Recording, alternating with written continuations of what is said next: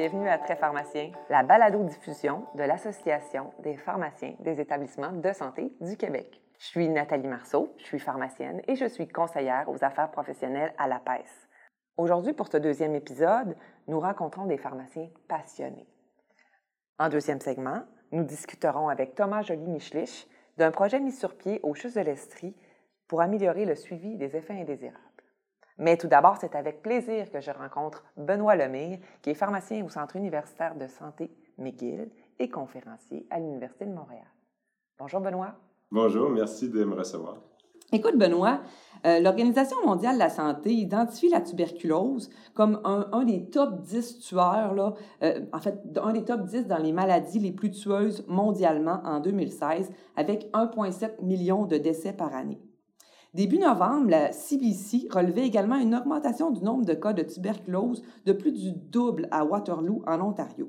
L'article disait même que les étudiants de l'Université de Waterloo sont encouragés à passer le test de dépistage du PPD, de la tuberculose. Personnellement, je vais t'avouer, je n'ai pas vraiment revu mes notions sur le traitement de la tuberculose récemment, en fait depuis plusieurs années. Là, je lis ça puis je me demande est-ce que je devrais me préoccuper d'une recrudescence de tuberculose au Québec où cette maladie fait davantage partie de l'histoire du Québec puis de l'époque des sanatoriums? Bon, j'ai une bonne nouvelle pour toi. Euh, effectivement, c'est une maladie qui est d'actualité, mais tu n'auras pas besoin de, te mettre à jour tant que ça parce que la thérapie de la tuberculose n'a pratiquement pas changé depuis à peu près 20 ans. Il y a des petits détails là, pour ceux qui y travaillent au quotidien, mais tes grandes notions, les médicaments que tu connais, ça demeure les mêmes. Mais ça reste qu'il faut que ce soit, faut que ce soit quand même assez franc à mémoire parce qu'effectivement, c'est une maladie qui guette, qui attend juste euh, une opportunité pour revenir. Tu me parlais de Waterloo, moi je peux te parler de Montréal. Donc en 2016, le directeur de santé publique de Montréal a émis un avis pour tous les cliniciens de l'île en disant euh, portez attention, il y a une éclosion. Il y a eu 33 cas en 2016. Euh, de tuberculose qui ont été rapportés. Et donc, ce n'est pas une maladie là, qui est inexistante, contrairement à ce qu'on voudrait croire. Est-ce qu'on en a davantage avec l'arrivée des migrants à la frontière?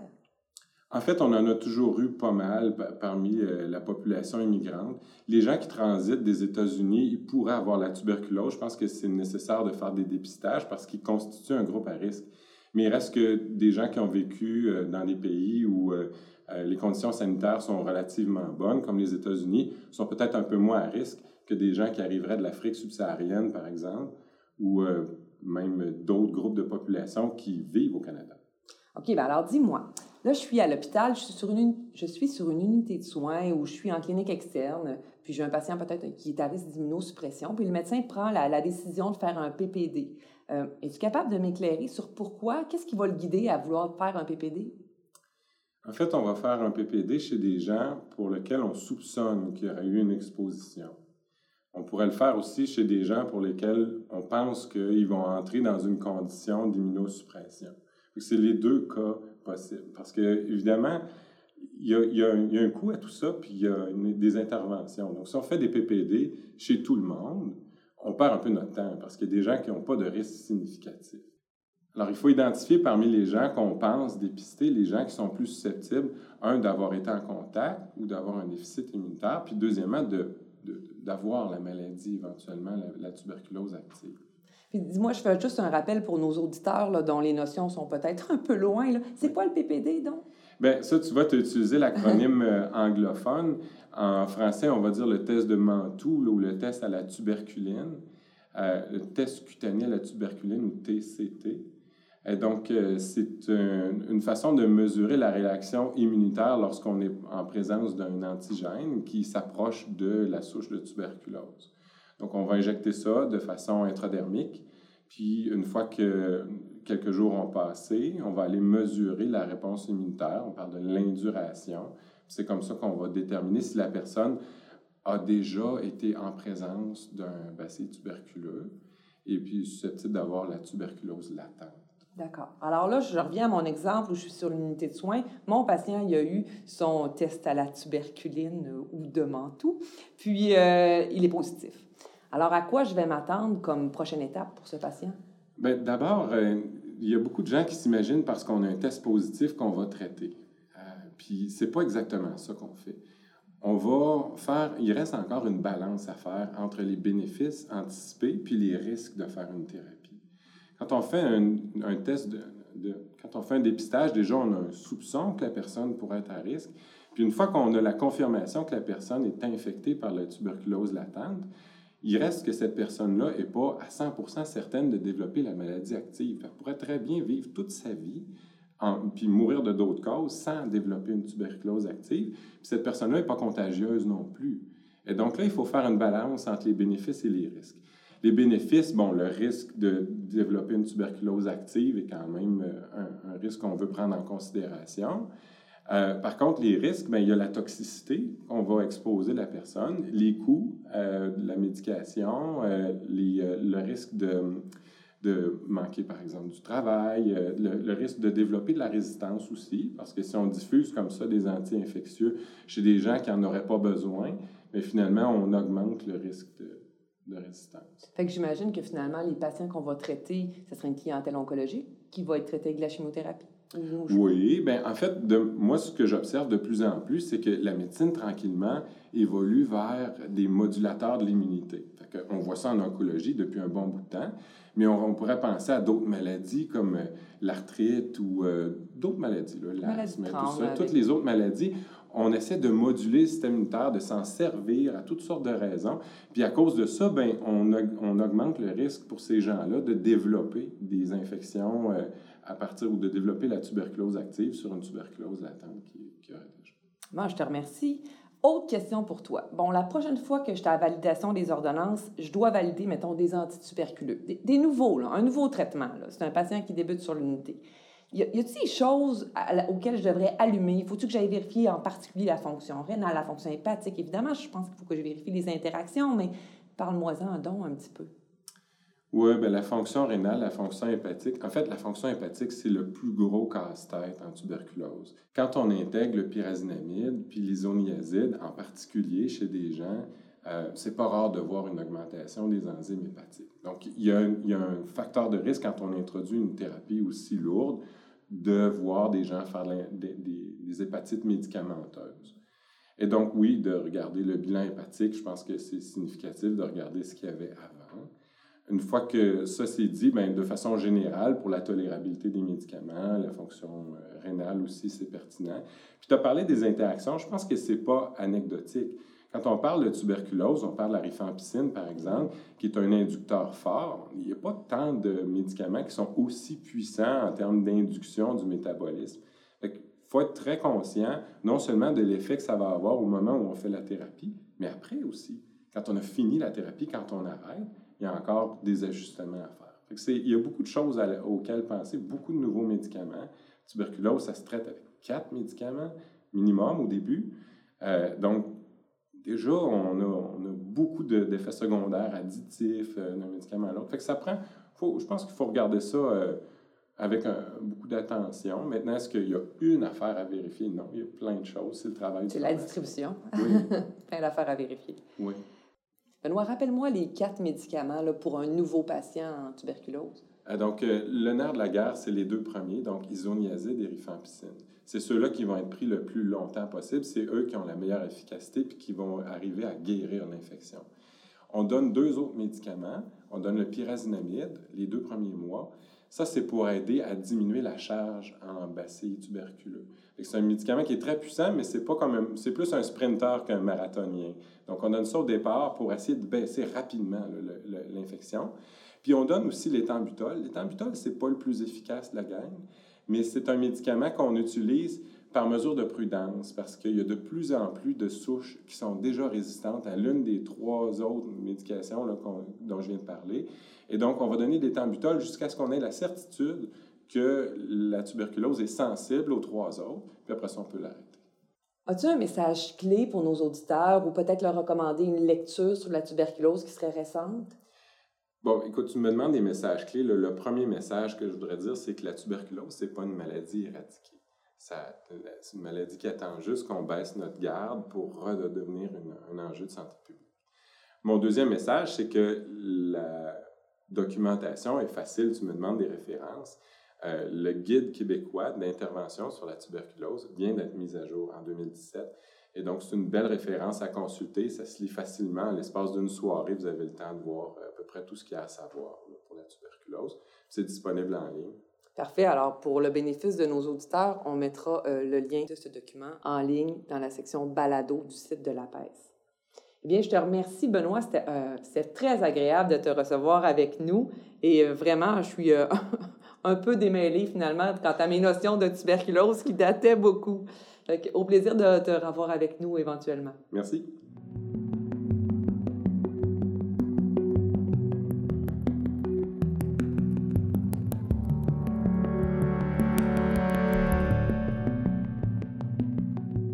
Dans ce deuxième segment d'épisode, nous allons vous parler du projet Milius, qui est un projet qui concerne le suivi des effets secondaires des patients en oncologie. Pour en discuter, nous avons rencontré en novembre dernier Thomas Joly-Michlich à la journée de formation continue en oncologie de la PES. Thomas Joly-Michlich est un pharmacien au CHUS de l'Estrie. Il est également professeur associé à la faculté de médecine de l'Université de Sherbrooke et récipiendaire du prix Innovation 2016 de l'Ordre des pharmaciens du Québec. Si vous êtes pharmacien communautaire, restez à l'écoute car nous discuterons de l'importance de la collaboration intraprofessionnelle dans le suivi des patients, particulièrement s'ils reçoivent de la chimiothérapie orale. Je vous laisse entendre l'entrevue que nous avveau réalisée avec Thomas Joly-Michlich en novembre dernier. Bonjour Thomas. Bonjour. C'est avec plaisir qu'on te rencontre. Écoute, dis-moi, euh, pourquoi c'est important de faire le suivi des effets secondaires, particulièrement chez les patients qui reçoivent de la chimiothérapie? En fait, bon, c'est important pour tous les patients qui reçoivent des médicaments, mais il y a un contexte particulier avec la chimiothérapie, c'est malheureusement le coût des médicaments, puis la façon que euh, on traite ces médicaments-là, qu'on accepte de leur remboursement, puis de fait donner ces médicaments-là, c'est souvent lié avec un, un coût d'acquisition, puis avec un bénéfice clinique, puis on dit ouais, ça coûte très très cher, mais au moins on a ce bénéfice clinique-là.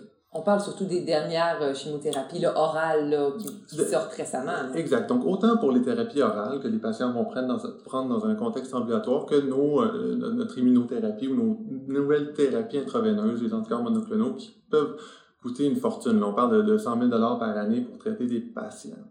Puis, euh, souvent, dans le fond, ce qu'on se rend compte, c'est pour, avoir, pour aller chercher le bénéfice clinique maximal pour ces pour ces thérapies-là qui coûtent cher, puis qu'on est vraiment là euh, dans, dans, le balancier euh, coût versus bénéfice, on est vraiment là au point d'inflexion, ben euh, il faut s'assurer que le patient soit capable de les prendre. Puis la capacité, dans le fond, pour un patient de prendre son médicament ou de subir son, son traitement de chimiothérapie est directement lié aux effets secondaires. À cette tolérabilité. Exact. Donc, bien prendre en charge les effets secondaires, ça permet d'arriver à avoir le maximum d'efficacité avec la chimiothérapie ou avec les thérapies orales qu'on donne aux patients et ainsi euh, pas jeter de l'argent par les fenêtres. Alors, on parle d'un suivi actif ou d'un suivi passif d'un patient qui reçoit de la chimiothérapie.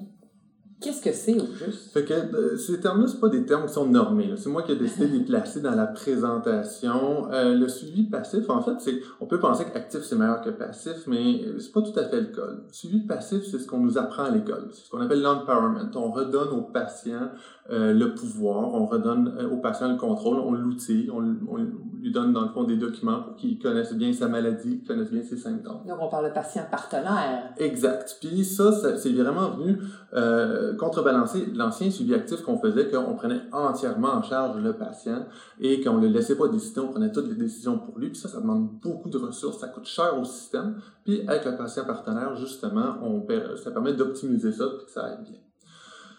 Le problème avec le suivi passif, euh, c'est que, euh, dans le fond, avec cet empowerment-là, c'est qu'il y a un bon pourcentage de la population qui y échappe. Il y a plein de raisons pourquoi on, y échappe.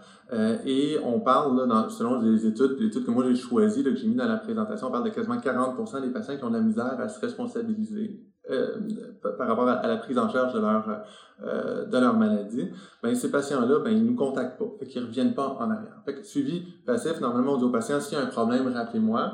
Puis suivi actif, ben, on, on, le contacte sans arrêt. On est proactif. Exact. Donc, euh, les patients qui ne reviennent pas, pour dire oui, ça va pas bien, mais quand ils reviennent, c'est parce qu'ils ont compliqué, c'est parce que c'est devenu déjà trop loin. Puis c'est ces patients-là qui font qu'il y a quand même des bonnes différences dans les études par rapport aux données de vraie vie sur la persistance au traitement. On voit que c'est moins bon dans la vraie vie. Et euh, c'est de là que je reviens avec le fait qu'on jette peut-être un peu l'argent par les fenêtres pour ces patients-là. Puis ces patients-là n'ont pas le bénéfice des thérapies qu'on leur donne. Puis écoute, si je me rappelle bien, j'ai vu passer une étude dans le GCO euh, récemment qui parlait de l'impact d'un système informatisé du suivi des patients en oncologie. Là. E, e, exact. Fait dans le fond, c'est une étude très intéressante qui a été faite au Sloan Kettering. Euh, puis qui euh, disait bon, ok, c'est bien beau, l'empowerment ne marche pas pour tout le monde, mais en même temps, faire du suivi actif avec tout le monde, ça coûte beaucoup trop cher en termes de ressources, et puis ça demande beaucoup trop. Fait qu'ils ont fait comme une espèce de modèle entre les deux, puis dire on va faire une plateforme neutre, une plateforme informatique où on va demander aux patients de se rapporter à chaque semaine. Qu'il aille bien ou qu'il aille mal, il, se rapporte, puis s'il oublie, ben, on va lui rappeler via une alerte email de se rapporter. Puis de cette manière-là, ça permet aux patients qui se fait questionner tout le temps, même dans, l'espace entre deux rendez-vous médicaux, tout ça, il peut venir dire oui, en effet, j'ai ci, j'ai ça. Et euh, il y avait quelqu'un de l'équipe traitante qui recevait les alertes dès qu'il y avait une nouvelle apparition d'un symptôme ou l'aggravation d'un symptôme existant, ça lui permet d'agir directement, puis tout ça. Ah, c'est intéressant parce qu'ils ont eu des résultats concluants. Tout à fait. Donc, dans le fond, ce qui a été paru dans le GCO, donc là, on parle en 2016, c'était les résultats en termes de qualité de vie. Donc, clairement, on augmentait la qualité de vie. Non seulement on augmentait la qualité de vie, mais on freinait la détérioration de la qualité de vie liée avec l'avancement, dans le fond, euh, du cancer. Et ils avaient publié aussi le fait qu'il y avait moins de visites à l'urgence. Donc, on, clairement, on était capable de changer la trajectoire du symptôme. Le symptôme, on était capable de le prendre en charge au lieu qu'il devienne une complication qui mène finalement là, à une visite à l'urgence. Puisque nouveau, cette année, en 2017, donc la même étude, ils ont updaté, dans le fond, leurs résultats dans le Lancet avec des données de survie. Puis ça, ça a été franchement impressionnant. on parle pour les patients qui avaient accès à ce genre de plateforme-là, un 5 mois de survie supplémentaire. Vraiment, la raison pour laquelle on se rencontre aujourd'hui, c'est pour que tu nous parles, dans le fond, du projet Mélius, qui est un projet que vous avez mis sur place en Estrie. Euh, peux-tu élaborer un petit peu sur c'est quoi ce projet-là? Oui, tout à fait. Donc, c'est un projet qu'on a mis euh, sur pied beaucoup là, pour euh, essayer d'uniformiser les processus pour les patients qui sont sous thérapie orale. donc, si j'explique un peu ce qu'on fait avec un patient qui a une chimiothérapie intraveineuse, bon, il rencontre le, médecin, le médecin prescrit la chimio IV, il revient à l'hôpital, il y a un pharmacien d'oncologie qui s'assoit avec le patient, lui explique comment ça va se passer, s'il y a des effets secondaires, quoi faire, euh, puis on, lui donne des documents pour le renseigner. Puis à chaque fois qu'il va venir à l'hôpital, ben, il y a une infirmière en onco qui va le questionner, savoir si ça va bien, puis il va remplir un petit questionnaire. Donc un patient très bien suivi. Très bien suivi, qui, qui, qui reçoit en fait euh, ce, que moi j'avais décrit tantôt comme étant le, suivi passif. Ça veut dire que oui, il revient, dans le fond, à chaque trois semaines, on le questionne. Entre-temps, ben, s'il y a un problème, c'est lui qui doit nous rappeler, mais il y a quand même un questionnement, puis dans le fond, un suivi qui est fait euh, et des outils qui sont donnés aux patients pour l'aider dans la prise en charge de, sa maladie et de son traitement. Ce qu'on se rendait compte, c'est que les patients sous thérapie orale, mais c'était pas ça du tout. Eux, ils allaient voir leur médecin. Euh, le médecin leur donnait la prescription, leur diagnostic, et ils repartaient chez eux, puis à leur pharmacie, recevoir leur traitement, sans rencontrer le pharmacien d'onco, sans rencontrer l'infirmière spécialisée, puis il n'y avait personne qui les relançait non plus à chaque trois semaines, à savoir comment ça allait, puis tout ça. Euh, des fois, quand ils étaient chanceux, ils avaient accès à un infirmier pivot qui pouvait appeler si ça allait pas bien, mais il y en a beaucoup qui en avaient même pas. Euh, donc, on avait certains médecins qui avaient commencé à, dire, ça n'a aucun sens, que ces patients-là, comme ça, selon le choix de la thérapie que je fais, ils sont bien entourés ou ils ne le sont pas. Donc, ils nous avaient demandé. Parce que dans le fond, on s'entend que cette thérapie orale-là n'est pas, est pas plus sécuritaire maintenant que notre thérapie intraveineuse. Et, exact. On a un faux sentiment de sécurité parce que, bon, il y a moins de désordres hématologiques, mais en termes d'effets secondaires, ça peut être euh, tout à fait. Ça peut être très important. Exact. Euh, donc, ils nous demandaient qu'on rencontre ces patients-là. Donc, on faisait deux pas, deux mesures. Certains patients, on les rencontrait, on leur expliquait un peu comment ça allait, puis d'autres, non.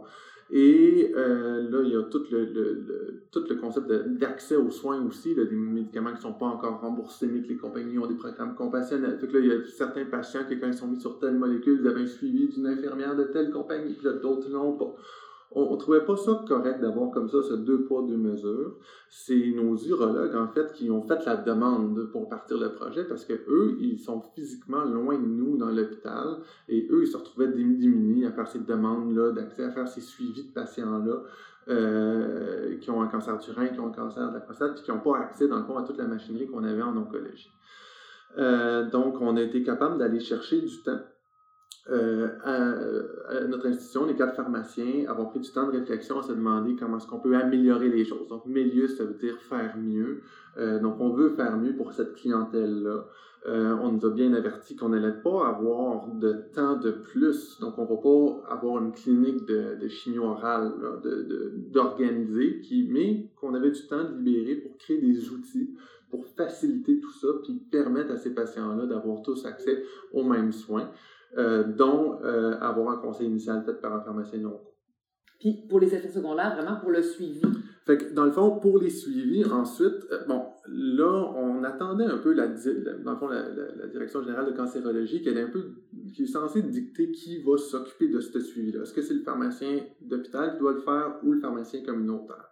Si ma mémoire est bonne, par exemple, dans les dernières euh, recommandation, le conseil du, du MAVO, du médicament de chimiothérapie Peyros, devrait être fait par un pharmacien spécialisé en oncologie. Exact. Donc, c'est pour ça que maintenant, dans le fond, tous les patients, on les rencontre dans ce système-là. On, Vous voyez tous les patients d'oncologie ou ceux des urologues? En fait, tous les patients. Au début, on a fait un projet pilote, puis ça fait quand même deux ans que le projet Mélius est là. Fait qu'on le, le, le, premier, le premier six mois, on a juste fait les patients euh, des urologues ou de nos oncologues qui traitaient du cancer du rein. En gros, on prenait les cancers du rein.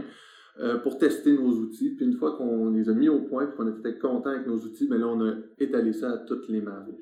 Aussi parce que la recommandation était sortie à ce moment-là de la DGC de dire ben il faut de toute façon avoir un pharmacien onco dans le processus. Là où on a très bien organisé ça, on est rendu à l'étape du suivi euh, médicamenteux qui va s'occuper de ça. Donc, déjà, on a procédé à la partie du suivi passif. On a donné nos, coordonnées aux patients. Ici, il y a une ligne directe pour nous rejoindre, nous. On a fait des représentations à l'institution pour qu'il y ait une infirmière pivot dans chacun de ces dossiers-là, parce que ce n'était pas le cas jusqu'à présent. Mais là, qui va faire l'espèce de, chaque renouvellement, le questionnaire, tout ça? Est-ce que c'est le pharmacien communautaire qui doit le faire? Est-ce que c'est nous qui devons se libérer du temps pour le faire? Ça, c'est la partie qui n'est pas encore claire et qui reste à, faire. Avez-vous déjà fait des contacts avec les pharmaciens communautaires en ce moment? Tout à fait. Donc, on les a rencontrés par trois fois, dont une fois là, récemment, où on leur expliquait où on en était rendu dans notre projet, où on voulait que ce soit clair pour eux que pour l'instant, nous, on ne relançait pas le patient. Donc, euh, encore une fois, si je reprends l'exemple suivi passif, suivi actif, leur dire ces patients-là, qui à mon avis rentrent tout à fait dans les patients de l'étude, même si dans l'étude c'était des cancers métastatiques avec de la chimio intraveineuse, pour moi ça s'extrapole très très bien aux patients sous MAVO. Euh, et que pour l'instant personne ne le faisait et que là on leur donnait des, des, des, outils, on leur donnait de l'information pour dire ben, vos patients qui sont chez vous, que vous donnez ces molécules-là qui sont très très chères, ben, sachez que personne ne fait ça. Donc, s'il vous plaît, récupérez la balle au bon. Puis en même temps, ils sont dans le même bateau que nous. Ils doivent se, réorganiser s'ils peuvent le faire. Donc, on, a eu l'occasion de discuter des différents modèles pour pouvoir faire le Quelle était la réception? La réception, il y avait euh, la moitié, il y avait beaucoup d'inquiétudes. La plupart des gens pensaient qu'à l'hôpital, on faisait ce suivi-là. Donc, ça nous a permis de remettre les pendules à l'heure. Il y en a beaucoup qui disaient, ben, ça devrait être votre job de le faire, mais moi, je veux bien pouvoir le faire. Si, si, c'est pas dans mon mandat confié par l'hôpital, je peux pas non plus. Autant que les ressources sont appropriées. Hein. Exact. Donc, il y a le problème des ressources, puis en communautaire aussi, on a le problème des ressources. Donc, c'est pour ça qu'on attend un peu la direction qui va être donnée. On a discuté du modèle de la pharmacie spécialisée, puisqu'on dit que c'est un pharmacien expert en onco. On ne dit pas qu'il doit avoir, que ce pharmacien-là doit être à l'hôpital. Il peut y avoir des pharmaciens communautaires qui se spécialisent là-dedans. Nous, on a recours à ces pharmaciens-là pour toute la gamme de médicaments comme le Revlimid, le, le Pomalis. Donc, il y a des pharmacies spécialisées qui délivrent ces médicaments-là. Puis, on fait très, très, très confiance aux pharmaciens qui sont là-bas. Donc, il y a des modèles dans une pharmacie partenaire qui pourraient être développés. C'est juste que pour l'instant, il n'y a pas une trajectoire systématique. Bien, je te remercie. Thomas, euh, aurais-tu d'autres choses à dire à nos auditeurs à ce sujet? Ben euh, non, en fait, je vous dirais que c'est un, sujet, moi, que j'aime beaucoup. Euh, ces patients-là, il faut voir des patients là-dedans qu'on essaye de donner des médicaments en espérant d'améliorer leur vie, puis que ça fait pas ça. Euh, pour se rendre compte à quel point on, non, non, cette clientèle-là, on doit tout faire pour s'assurer de rendre les traitements les plus tolérables possibles. Parce que là où on fige leur maladie au moment qu'on les prend, ben c'est, c'est là qu'ils vont mieux se sentir pour le restant de leur vie. Donc, il euh, faut les prendre, faut prendre en charge cette clientèle-là. C'est un peu ça le message qu'on essaie de faire. Ben, merci beaucoup, c'était très intéressant.